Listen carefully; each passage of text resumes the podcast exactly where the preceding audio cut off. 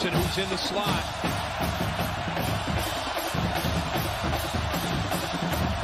Look in that direction on a slam. Huge hit. Ball picked off. The Volunteers of the Carol make an interception. Jawan Mitchell. They call him Juju. Discrepancy. Schuster. They were going to take a shot, but he's hit by Nelson. And Nebraska has picked up the football. Their first takeaway of the game. Wells way down the field. It is into coverage. It is intercepted. It is over. Lamarian James has sealed the victory for Old Dominion. And fittingly, it comes on a takeaway.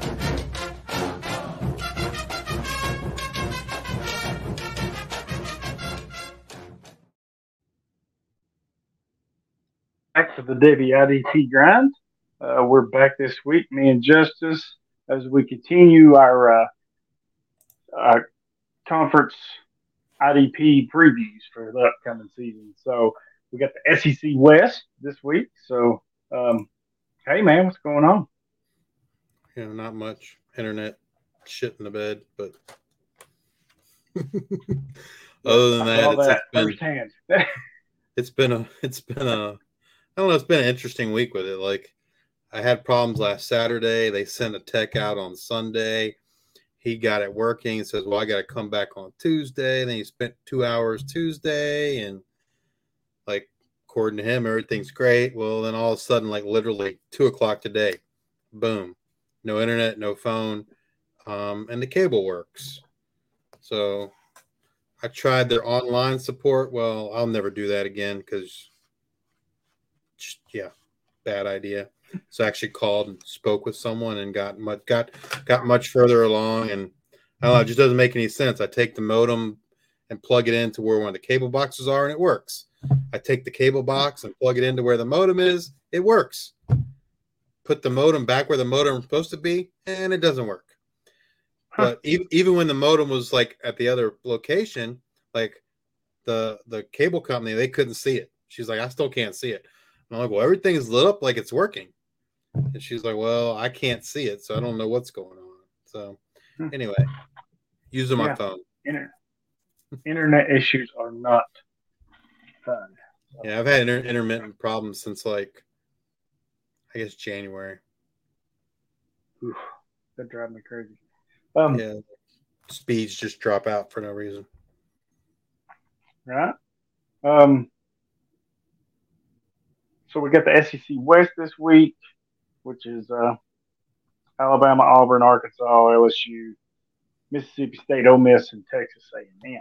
So some of the bigger names when it comes to IDP is has been on that side of the SEC in the West. Yeah, with the exception of maybe like Georgia, right? Yeah, well, you know, I mean, in years past though, it's only been the last few years that they've really come on with their IDP. So. And their IDP from a college production perspective, it really isn't there, right? It's more the right. the pro potential is where it was, you know, you're grabbing those right. Guys. Yeah. Before we get all the way into it, let's thank Trophy Smack for providing the rings for us. They got good quality merchandise, whatever you need: rings, plaques, trophies, belts. You know, they're good quality, well-made, so go check them out. Thank MFL, myfantasyleague.com for supporting our listener leagues. They hook us up with those. And then if you like to gamble, don't forget to go over to Action 24/7 Betting, and they've got everything you can bet on right now. So baseball, basketball, football, hockey, ping pong, darts, golf, racing, you name it, they've got it. So go check them out. And there's some pretty good, like, I haven't checked lines in a while, but like, I bet the was it Penn State West Virginia line? Like, I think it's moved up, but it was like 16.5. I think it's now closer to like 20. Wow. And then, like, you know, like some of the futures, like the Eagles to win the NFC East or the Eagles to win the NFC Championship. you know, things like that were things that I put some money on recently. Nice, nice. Yeah, I've not looked at anything in the last month or so. So, well, almost a month. Whenever the finals was over, but so that'll be something I'll start looking at more at as well. Oh, and I don't know what it is now, but with the Colorado win total, I think like at one point it was like 5 or 6. It might be down to like 3 or 4 now, but I bet the under on that too. But that was back like in the spring, right? Right when I saw that spring game, I was like, they're going to be terrible. Yeah, it's going to be from a wins perspective, they're going to be terrible. I mean, I think they'll be a better team, right? But you know, it's from a win-loss record perspective. I don't know that you're gonna see the improvement that drastically. Yeah, that's gonna be. I was trying to look and see.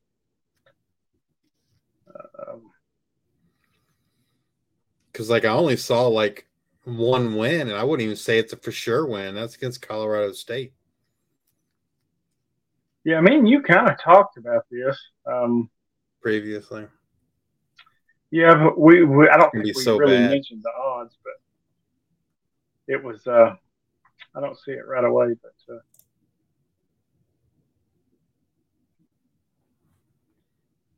I don't see it right off.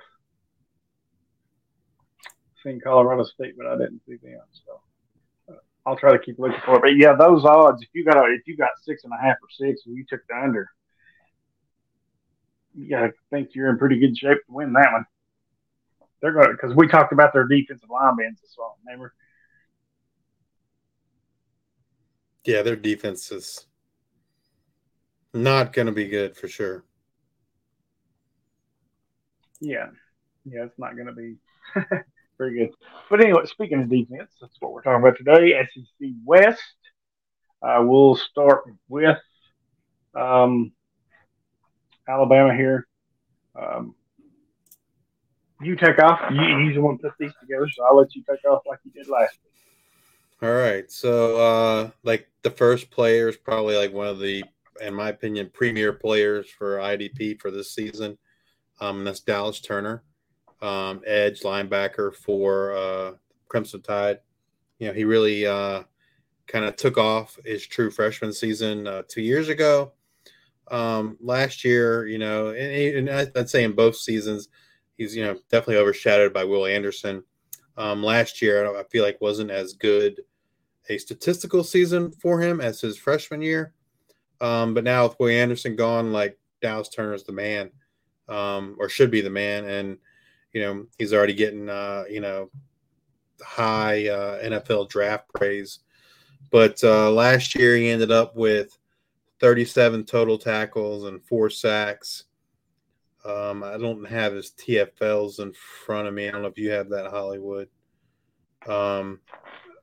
But, you know, I would expect him to end the season like this coming year with double-digit sacks, you know, at least 10 sacks. I think his freshman year, what did he have, like somewhere around 8 or 9? I think it was 8, if I remember correctly. And that's a true freshman in the SEC, so that's yeah. pretty impressive for a true freshman. So he had 8.5. So in 2021, he had 30 total tackles and 8.5 sacks. 2022, 37 total tackles, 4 sacks. So his tackles went up a little bit, but his sacks went down. But even Will Anderson's sacks went down last year too, right? He went from 19, I think, to like 10. Yep. So pretty good drop off for him as well. Yeah. But I like Turner. I still think he's the premier guy, right? So yeah, and he's got good size, right? 6'4", 240. So that's I mean, I could be wrong, but that's a little bit bigger than Will Anderson, right? I think so. Well, they're close. It's close. So looks like Will's 6'4", 243. So they're pretty. They're essentially the same size. But yeah, you know, Dallas Turner, if by chance he is not owned in your league, he should be a priority for sure. Although I can't imagine, you're in an IDP league and he's not owned. So, yeah, that'd be crazy. But I have seen some crazy stuff, so it never hurts to check. Sure. Next up is defensive tackle Tim Smith. He is a senior, and he's getting a little bit of draft buzz. He's not someone I think I'd be overly interested in unless you're in a defensive tackle required league. And then even then, right? Like, you know, he's not a sack guy. He's okay from a tackle perspective. He's only averaged basically one sack his first 3 years at Alabama, and he's right around the 20-25 tackle mark too. So he's 6'4", 304. So, you know, he's getting some draft buzz, but I don't really know how much fantasy value he has. And definitely not in any league that's not a defensive tackle required league. But even in those leagues, I think, you know, from a production standpoint, I think he's shown to be fairly limited. Next is cornerback Kool-Aid McKinstry, who's also, you know, getting some first-round hype. He's I believe this is third year at Alabama. This past season, 2022, he had 35 total tackles, one sack, one interception, and 15 pass breakups, which, you know, you love to see from a cornerback. His true freshman season, he had 26 tackles, one sack, and one pass defended. So, you know, Kool-Aid's be 6'1", 188. He's his real name is Jaquincy, but he goes by Kool-Aid. He's, you know, very possibly the first cornerback selected in next year's NFL draft. Again, if you're in a cornerback required league, he's someone that should, you know, definitely be owned. If he's not, I'd be looking at him because, you know, he's going to get dragged. He's going to get that high draft capital next year. Next is someone we've talked about, I don't know how many times, we've talked about a lot, and it's true freshman Caleb Downs. At he was in practice. He was there for the spring, right? He got a lot of accolades, a lot of praise in the spring, right? And I think we both expect him to be a starter day one. They lost quite a bit in the defensive backfield. They lost Brian Branch, Jordan Battle, DeMarco Hellums. All three of those guys are gone. And, you know, like in addition to Caleb Downs, Malachi Moore is probably the other guy that's going to start at safety for him. But, you know, Caleb Downs was a five-star number one safety in the class. You know, he's a ball hawk. You know, he played both ways in high school. And, you know, the thing that stood out the most to me when I watched his film was how electric he was with the ball in his hands. I certainly think there's things he needs to improve on at the college level, and I have no doubt that he will. You know, I didn't feel like he was like a very good tackler. Like he just kind of hit folks. Like he was always trying to like make the highlight play kind of thing versus actually like tackling them. He was just trying to like hit them and knock them down versus wrap them up. But I'm sure, like, you know, Alabama, like, if he continues to do that, Alabama, he's not going to be on the field very long, right? So I'm sure they've instilled upon him, like, hey, dude, you got to tackle. Like, you just can't go around just trying to hit people and knock them down. But, I mean, he looked good in coverage, right? The hardest thing about evaluating him was the fact that he played both ways in high school. And so, you know, he was using a lot of energy on the offensive side. And so he was clearly taking plays off, like on the defensive side. And so it's kind of hard to, I don't know.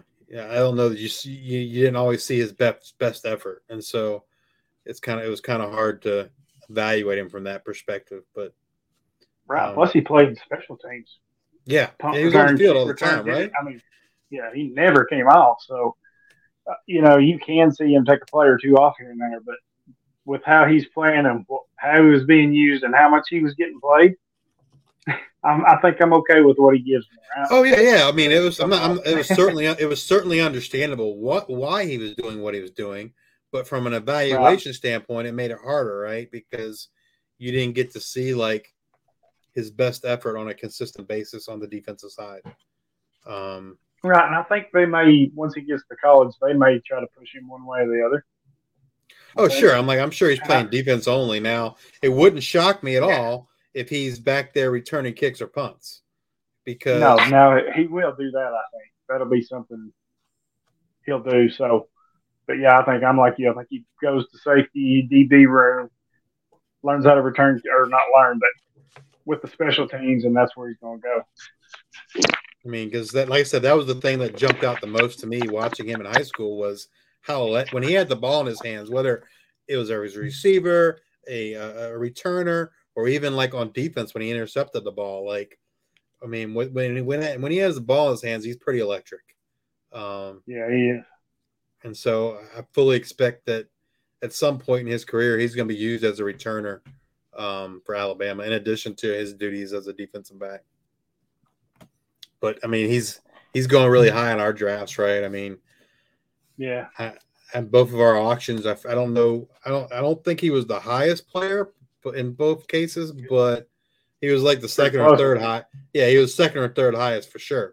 And like the only people going higher, like $80 in one and $100 in the other, I think, something like that. And like I think the only guy going higher than him is Travis Hunter, right? And Travis Hunter's playing both ways, wide receiver and cornerback. So. Other than that, you know, Downs he's going really high, and I don't know. Was he the first IDP selected in our listener league? If not, he was like probably top three. Sounds right, but I don't think he was the first. I know you were tweeting about it. I don't know if you want to add anything about Downs, and I'm gonna look it up. Yeah, he's just so special, right? And he plays, you can see his movements and speed are not forced, right? It's just a natural, fluid, smooth player, super smart, game-breaking speed. You know, there's nothing you can really say bad about him. And I think he's going to get to play early. We've talked about them losing all their safeties this year to the draft, so I think he'll see a lot of reps early as a freshman. 2, 3, 4. So he was the fifth. You actually drafted him. He was the fifth IDP taken. The guy. Yeah, I knew I drafted him, but I couldn't remember where it was at. And you took him in the second round, and the other four were all linebackers. Yep. Now this one guy was a placeholder, but I don't remember who he was a placeholder for. Joey took him as a. Is that Harbor, maybe? Yeah, I think so, yeah. So then he's not even a linebacker. He's really a receiver. Just going to look at the placeholder real quick. But he was in the second round. And he was the first defensive back taken. Like I said, the other four were all linebackers. Let's see here. There's the placeholder sheet. There we go.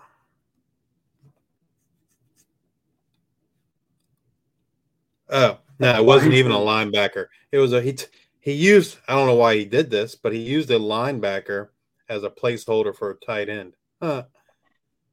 So in reality, Downs would have been he'd have been the fourth defensive player taken in the draft. With the three guys. Yeah, I know I took him earlier. I just can't remember how many was in front of me. The three guys in front of him were all linebackers, so he's going pretty high. Yep, that he is. Then I added these two, Justin Eboigbe. He's going to be the defensive end, probably across from Turner, the edge guy. He's not nothing special, but I think because of the volume, he's worth a look at, right? Because look who he's been playing behind, Turner and Will Anderson and those guys. So he's had to wait his turn. He's a big dude, though, too. So I think like he might play end for Alabama, but assuming he gets drafted, he's going to be a D tackle. Yeah, he'll kick in. He's 300. He's 300 pounds. Right. Which, keep in mind, if that continues, right?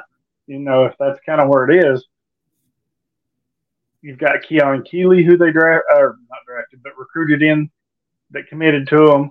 They have James. Well, he's an inside. They have this Yhonzae Pierre, who's an edge. They have Quay Rousseau, who's an edge.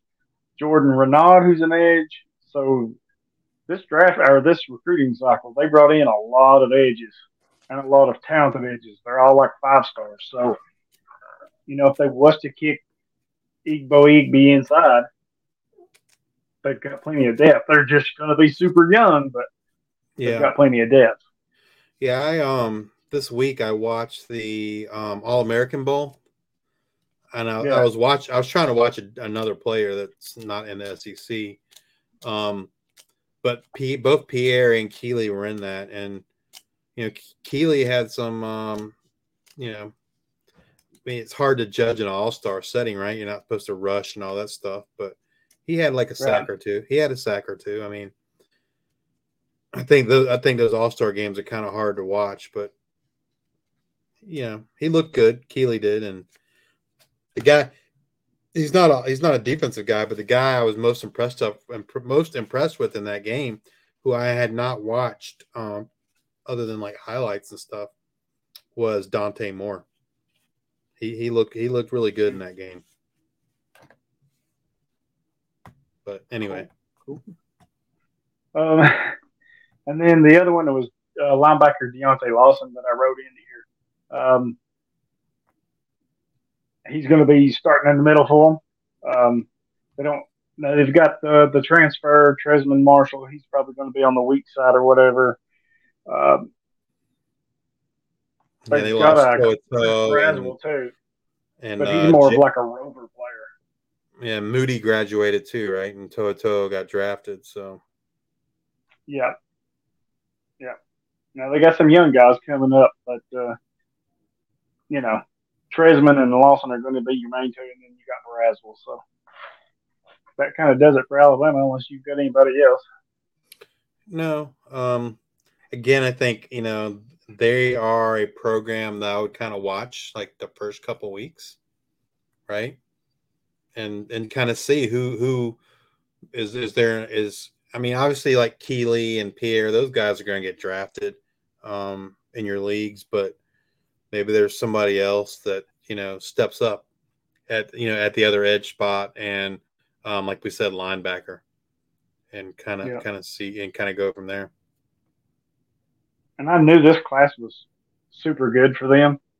You know, every time you hear somebody commit, and I've heard other people say, "Oh, look at their class," and I knew it was there. But yeah, they were the number one. I think ranked number one in this class. Yeah, I was looking at this and I was like, "My gosh, look at." Just look at it. We talked about Keeley. We talked about Downs. They got Desmond Ricks. They've got James Smith, Pierre. We talked about Rousseau, Jaleel Hurley, another safety, Jordan Renaud, Tony Mitchell, who's seemingly back on the team now. So talent-wise, he's super good too. Him and Hurley. Hurley's actually ranked ahead of him, but. Yeah, and then they've got Hunter Osborne. So, you know, they've got – this class is just – if they hit on these, they're going to be good, man, for a while, because these are true freshmen. So, yeah. It's almost like a change in Alabama, right? Because you're used to seeing these third- and fourth-year guys, stars, you know, commanding the way. And I think this year you're going to see a lot of youth out there on the field, route, especially if they can hold up their end. Ooh, that's going to be nice. Because it seems like the older guys, you got Turner, and then obviously the guys like the interior defensive guys, they're older. But your edge guys and your linebackers and your safeties are going to be younger. Yep, they sure are. I guess we'll move to Auburn now.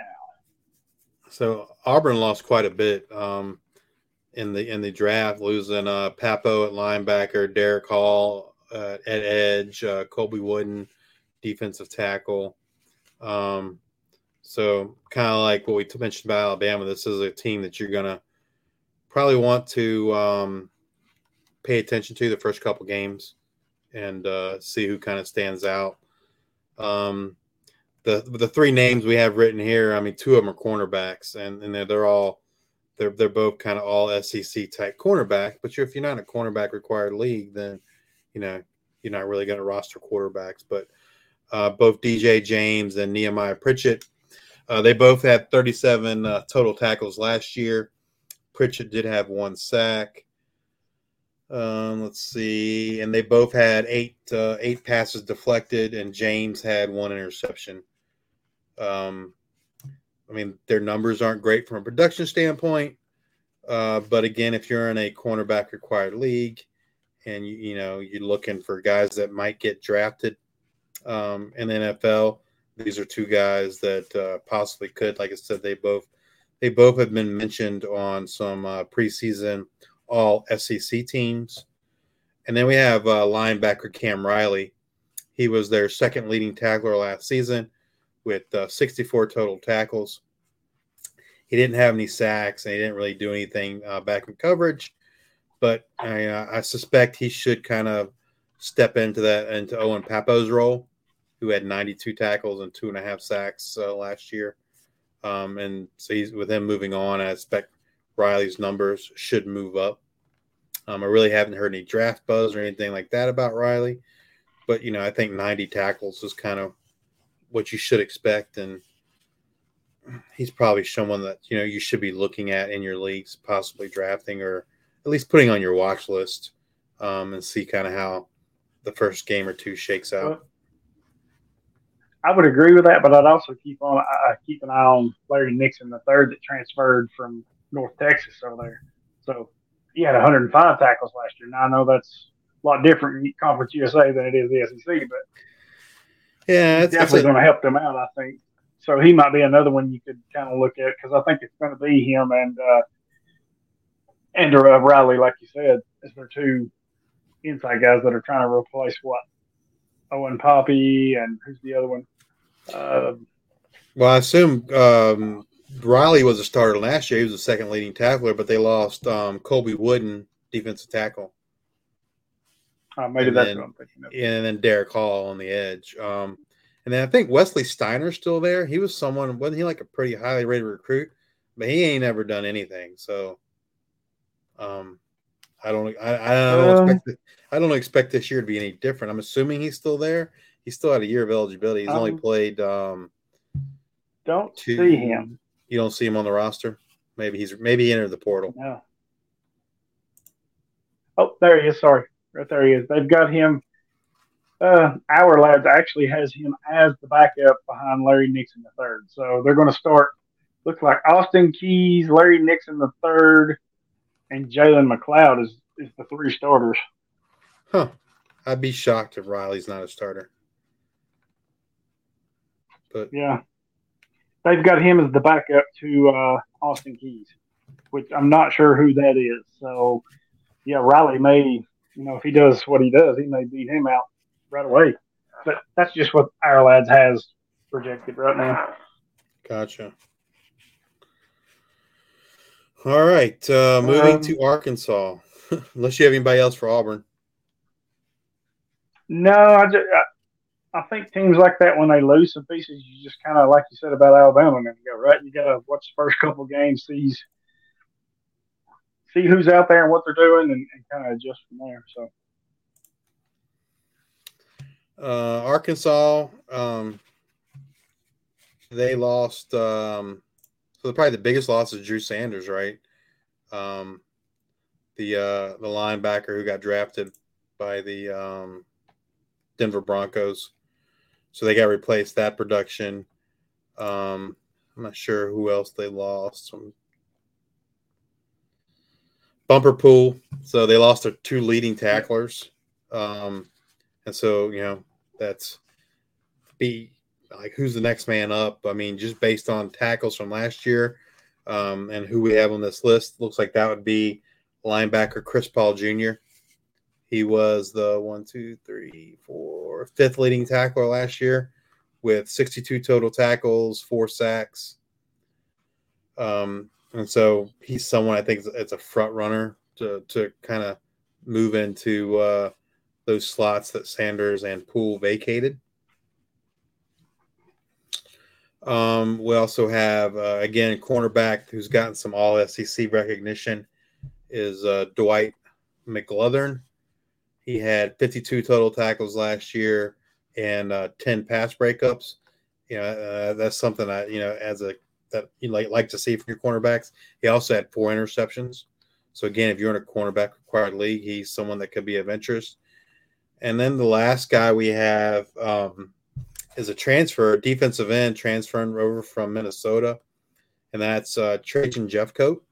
And he was, you know, he was someone decent, I think, at Missouri. He was never like a 10-sack guy, but I feel like he was always like 6-7 kind of sack guy. And so maybe he can fill that same kind of role. In Arkansas, they lost Drew Sanders, had 9.5 sacks, and they also lost Jordan Dominick, who transferred to Colorado. He had 7.5 sacks last season. So I feel like Jeffcoat's probably gonna be their high sack guy for Arkansas. I personally haven't heard any draft buzz for him or anything like that, but I mean, if he can kind of get, you know, he's played in the SEC his whole career, and if he can, you know, let's say get double-digit sacks, you know, that certainly I think will help his effort to get drafted, right? Right. They lost Jalen, someone that we've all liked but never can stay healthy is Jalen Catalon. They lost him, and he went to Texas. Is that right? Is that where he transferred to Texas? I believe so, yes. So, all right, let's see. LSU. Not much next to talk about in Arkansas. No, there isn't really. So we got the Tigers of LSU next. Some of the names you expected to see, right? For sure. Like, you know, everyone's favorite freshman, Harold Perkins Jr. Harold Perkins, I think Makai. If you're playing in D-tackle leagues, you know who Makai Wingo is. But they got a transfer in, too, Omar Speights at linebacker. So that's going to help, right? That's going to be a big one for them. They got the Deuce Chestnut, who, I mean, you've talked about that transferred in.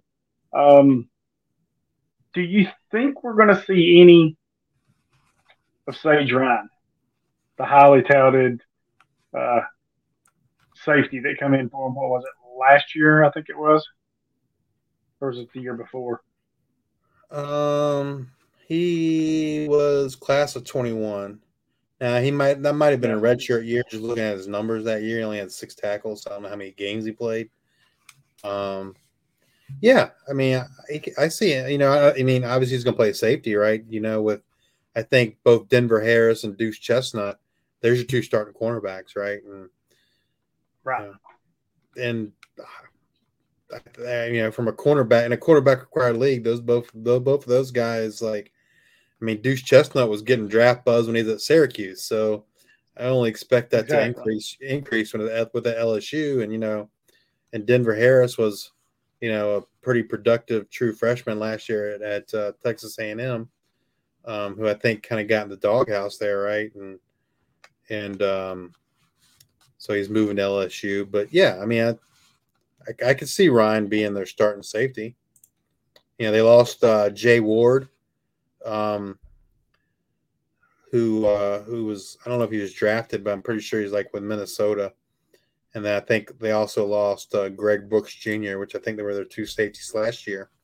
So there's certainly, like, you know, opportunity for Ryan to step up and be one of those starting safeties. Well, they're showing Brooks is still there. He's going to be their starting free safety. So maybe probably had the COVID year, right? So, right. They've got Sage Ryan listed as the nickelback. He's the backup to Deuce Chestnut right now. So. Well, maybe he's their slot. Maybe he's their slot corner, right? Like you said, nickelback. Right.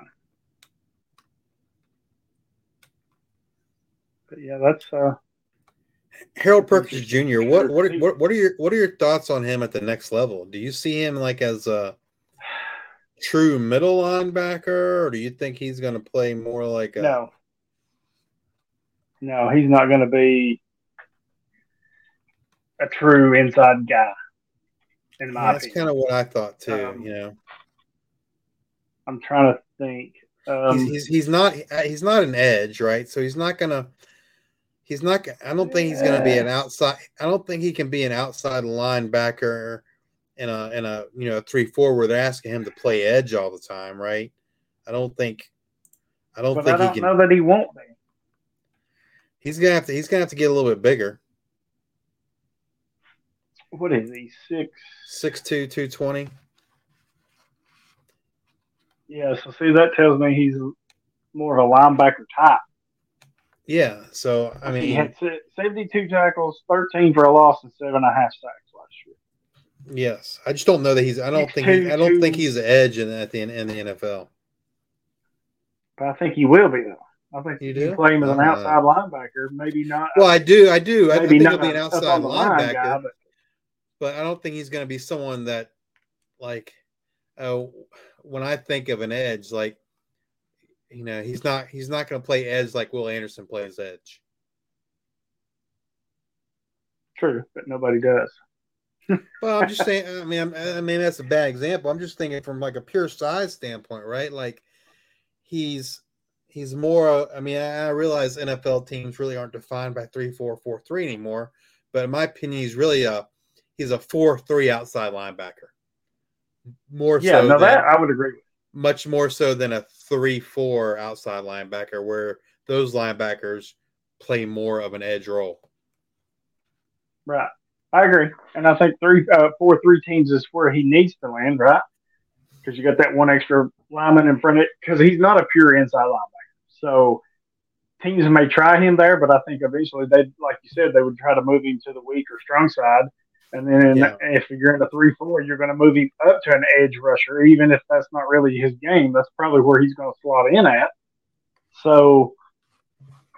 I mean, to answer your question from a minute ago, I don't think he's a true inside guy. Now, that doesn't mean that somebody won't give him a chance. But right. I mean, kind of when I think of Perkins, I think of a pass rusher. Though.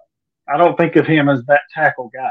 Kind of like the same thing when you say, Ojulari. First thing came to your mind was, you know, a pass rusher. Maybe like a Matt Milano at Buffalo, maybe, right? Where he's not – I mean, he might have to be the inside guy this year, but – in the past, you know, that was Edmonds. That wasn't really Milano. True. I'm trying to think of other. He was the one that immediately came to mind when I think of, like, you know, outside linebackers. But anyway, yeah, like, they've got Perkins as their middle.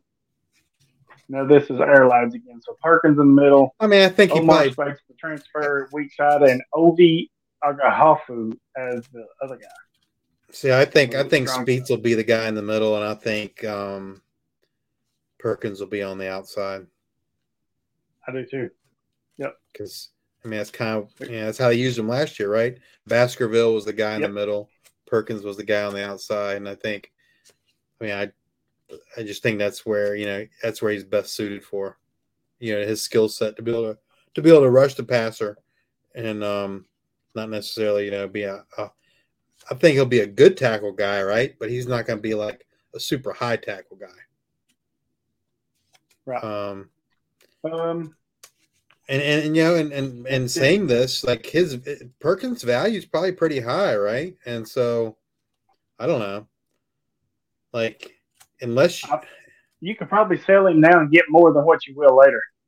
That's what I'm kind of wondering. Like, maybe you wait till after this year, right? And then, you know, thing is, yeah, maybe, yeah, I could see that. You know, maybe you use them while you can. I don't know. I don't know that he's going to be a super valuable asset. I think he'll be a good asset in the NFL, right? But I don't know that he's going to be as productive as, say, like a Will Anderson or someone like that.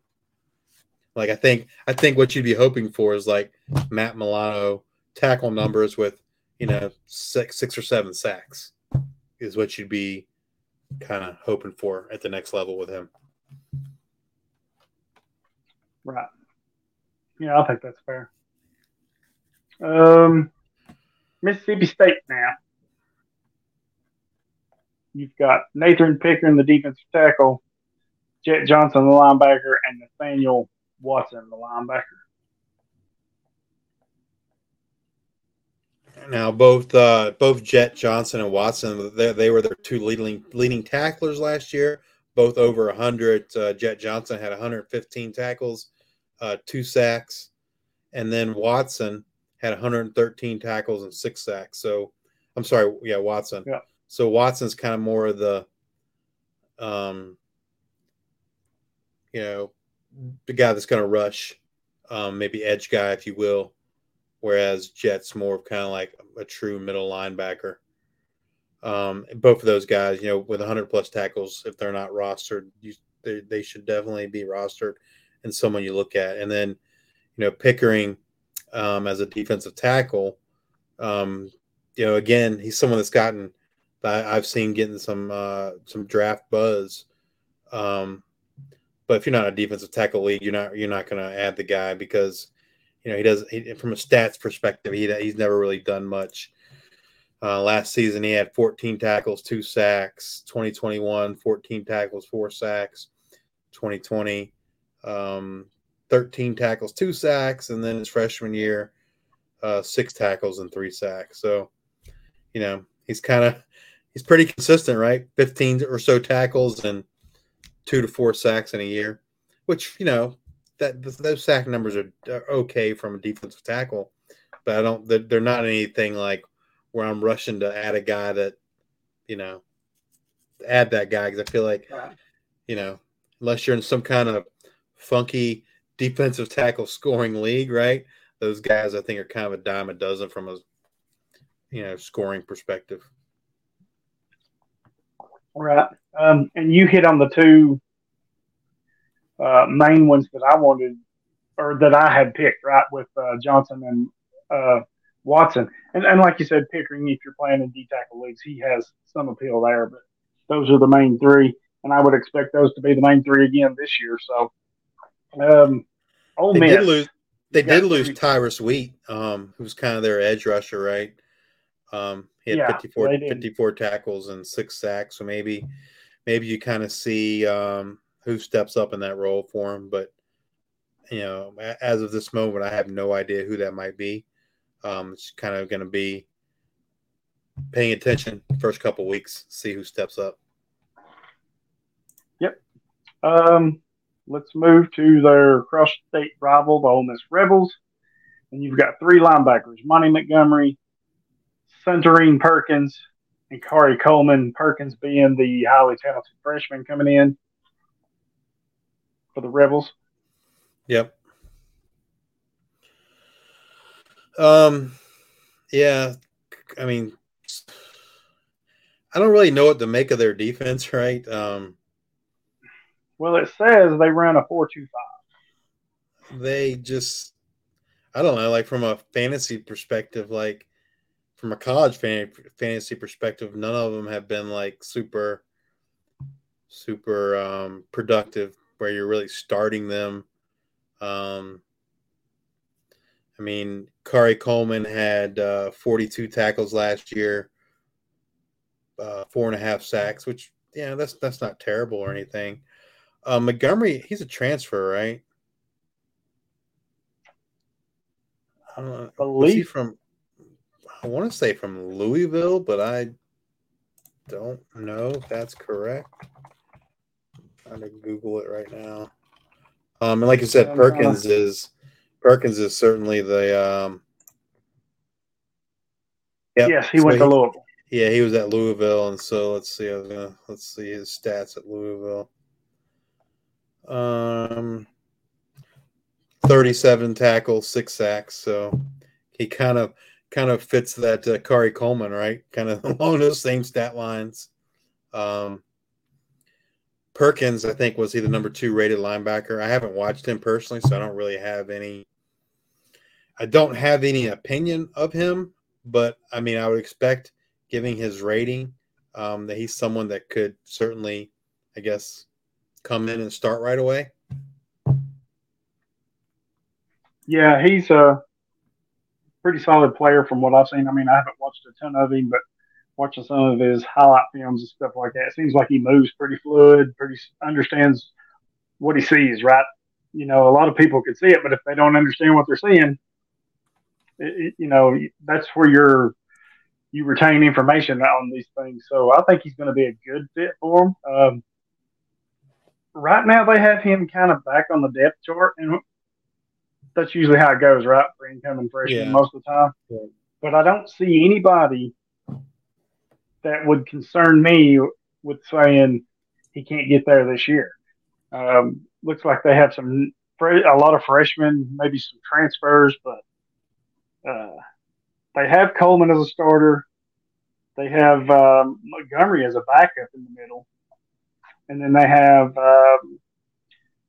Ashanti Sistrunk as the middle guy and Isaac Ukawu as the fuck linebacker or safety, however you want to say it. I guess that's their fifth defensive back since they ran a 4-2. So right now your starters would be Sistrunk and Coleman. And the in our most recent draft, Perkins was the second IDP player taken.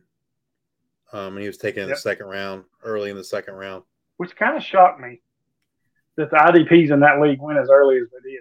Like, I got Coleman, would you say, the fourth IDP in the second round? And the only reason I took him then because I Caleb Downs. Caleb Downs. Yeah. So, and I took him there because I knew if I waited, he wouldn't make it back to me. Not with the way the draft had already, you know, with three or four already coming off the board. There was no way he was going to make it to third. Yeah, there was. I mean, I think I only ended up taking one defensive player in this league, and it was and it's somebody that's been in college for a while. But yeah, the IDP in this particular in the listener league, they went higher and faster than I think we've seen in this league before. Oh yeah, for sure. But we got like five new owners too, so that I'm sure that plays a part, right? I mean, you know, and then you guys got like, and it could have been a situation like my team where I didn't lose as many offense as I did defense. My defense was kind of shattered, right, with all the pieces that I had leaving. So while I don't like to take a ton of defense, you know, I felt like I had to reach and get a couple good pieces. You know, higher ones than I normally would get, but I'm happy with Downs. If you'd have told me I'd get Downs as the fourth or fifth IDP off the board, I'll take it.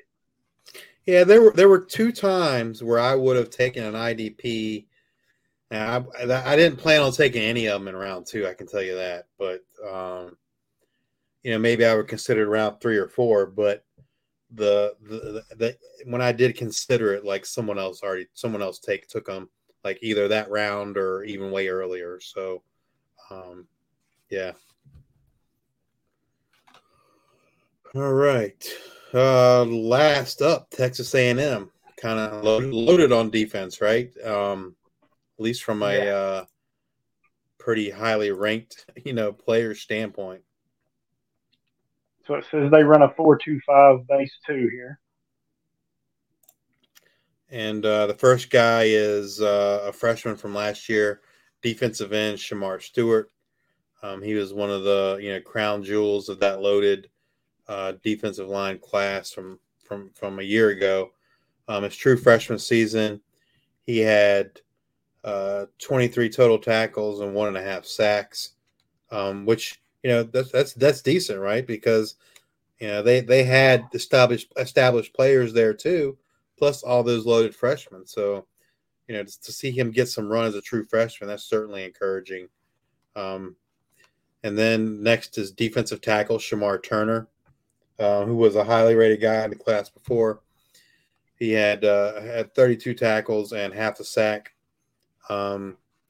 Again, you know, I think for them, he plays end and tackle, right? But I think at the next level, he's clearly a defensive tackle. He's 300 pounds, And I think both the Shemars are probably owned in your leagues. If they're not, you know, that's someone I'll be looking at, especially Turner, you know, in a defensive tackle required league. And then staying along the defensive line, we got two more freshmen from that class from last year. Walter Nolan, who's a defensive tackle, and then Lebius Overton, who's a defensive end. I'm trying to see their stats from last season.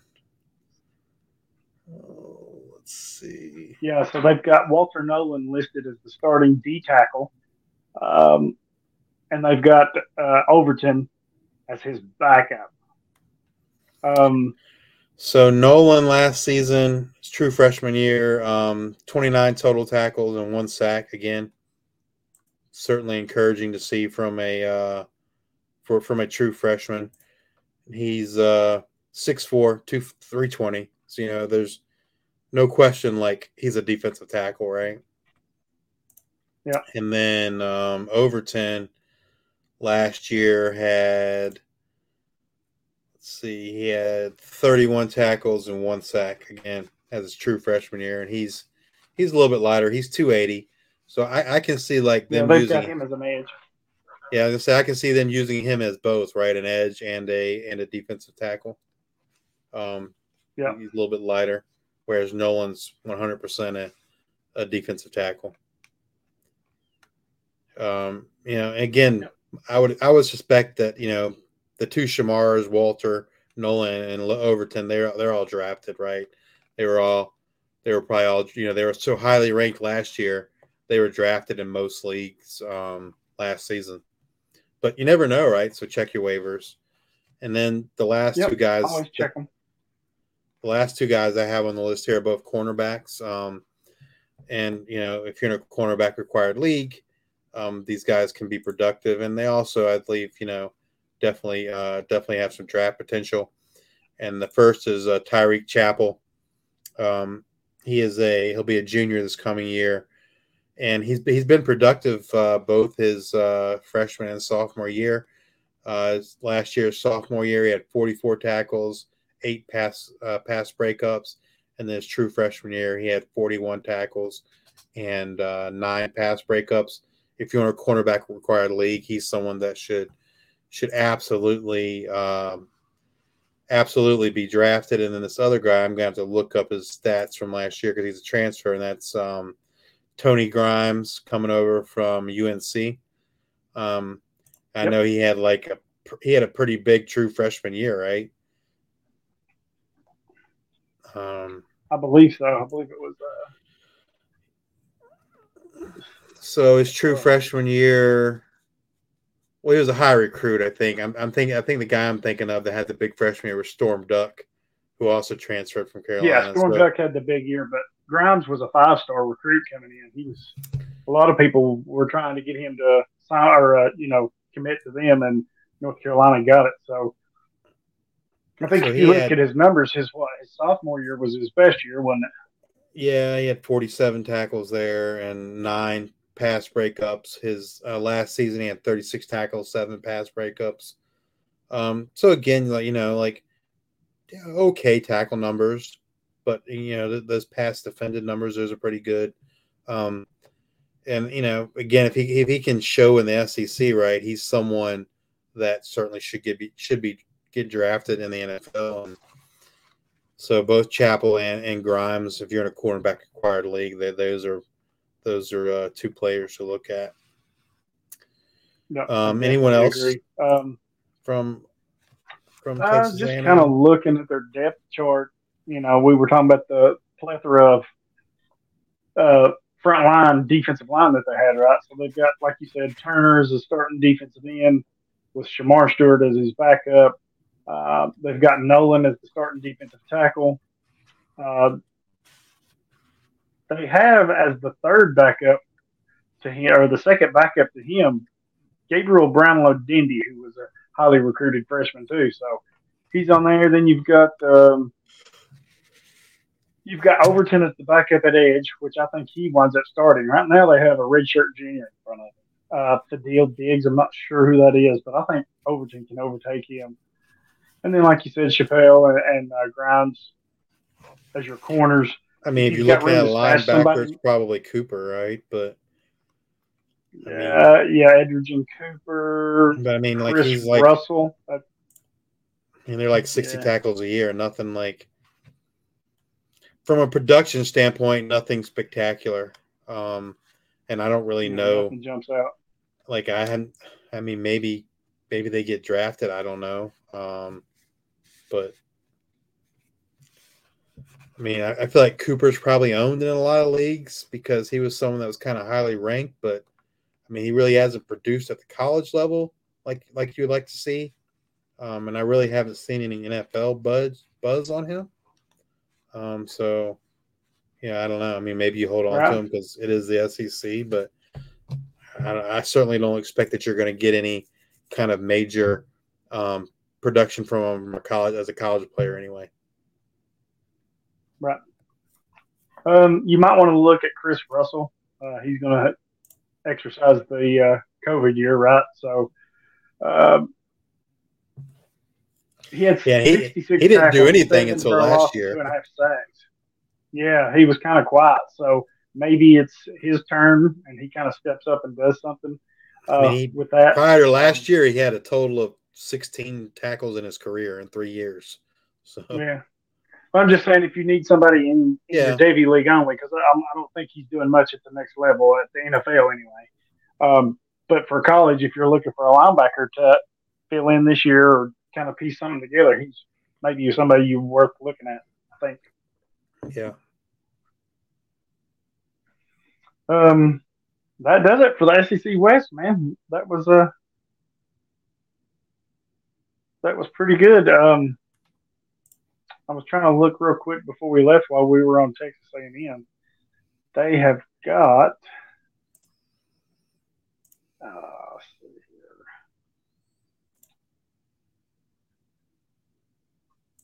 felt like there was something right here. Texas A&M. So they had quite the class too, because don't forget they've got David Hicks, the incoming freshman. He's probably going to be more interior, 6'4", 290. But they got a lot more too. Damian Sanford on the edge. They've got Rylan Kennedy on the edge. Ta'amanu Pipi on the inside. Oh, this dude's huge. 6'3", 380. Yeah, that's a big boy. Yeah, he's a monster. So, yeah, they've got a few pieces. I don't think we quite saw what we saw the last, 3 years out of their recruiting classes where they were just overwhelmed with edge rushers. And because we saw a few of them transfer out and we've seen some of them graduate on now. So they had like a 3 or 4 year run where they were heavy, like 5- and 4-star guys. They got David Hicks, but like I said, he's 6'4", 290. He's going to play on the inside for him. So, looking at their depth chart, Turner, Stewart, I like both of them.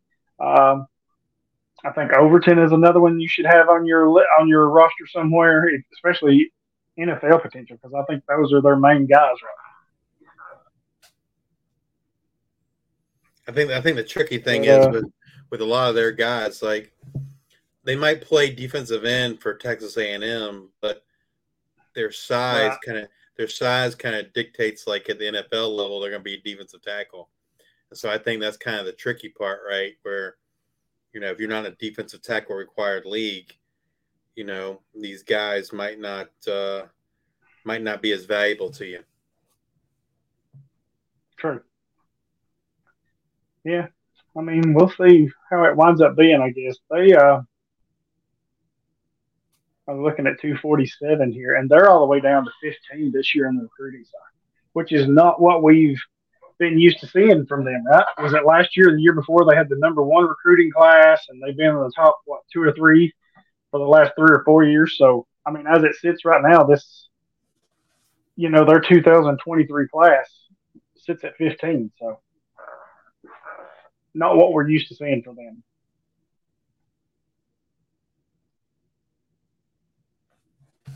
I think that does it for the SEC West. We will be back next week with the Big Ten East. That'll be interesting to get into that, kind of start digging into that that conference. Hit us up with all your questions. You know, if you're not sure about some of them or just want a second opinion on your thoughts, hit us up. We're more than happy to help. Roster lineups, drafts, auctions, which Justice loves. Loves auctions. Yeah, no.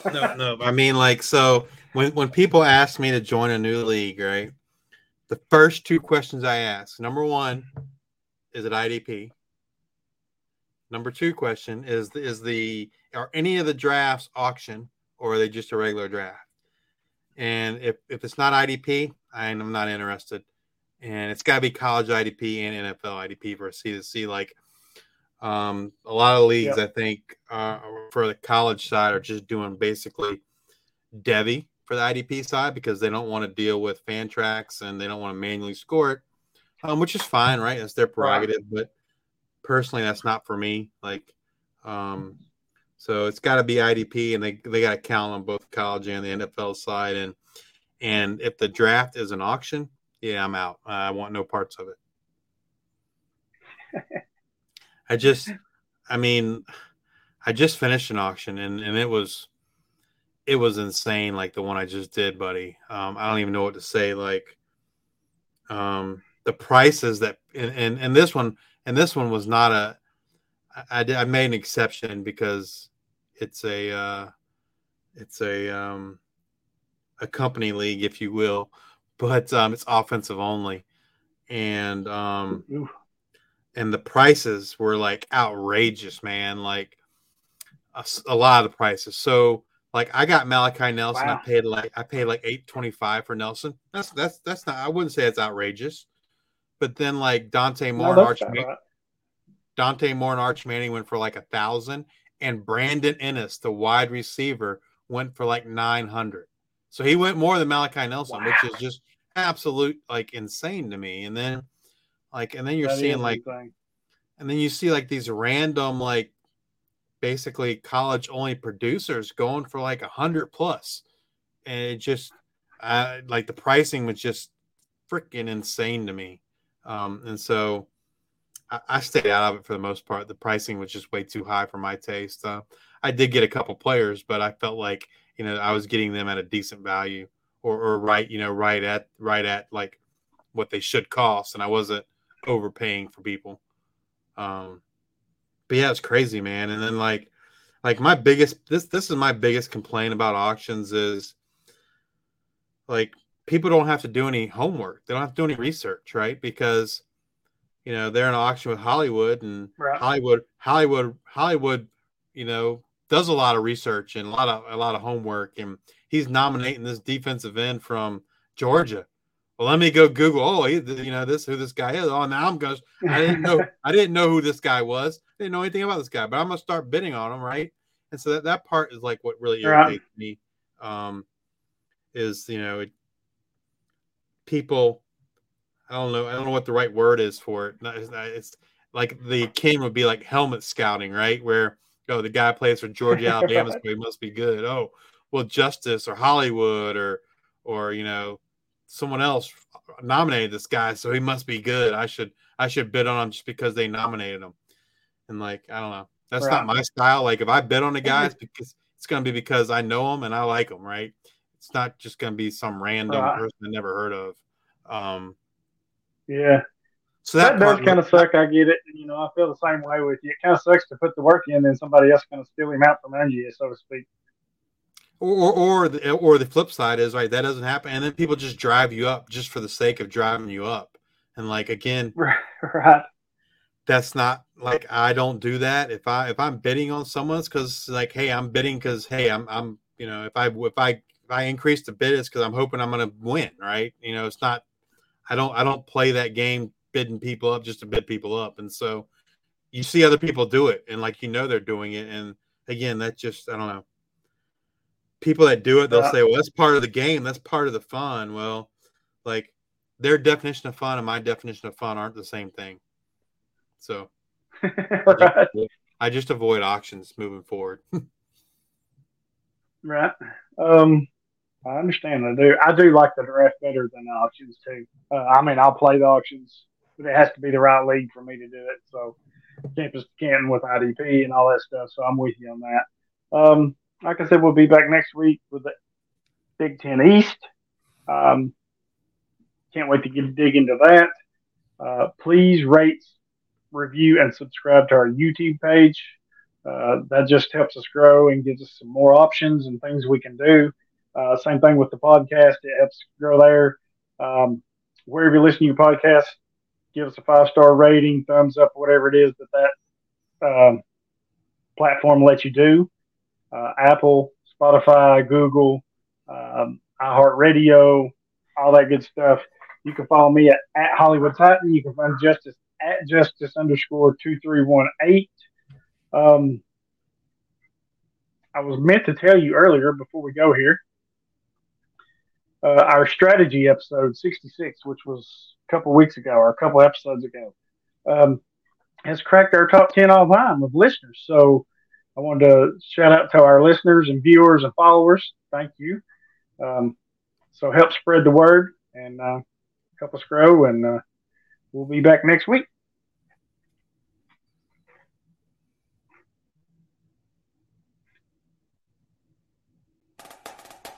Almost forgot.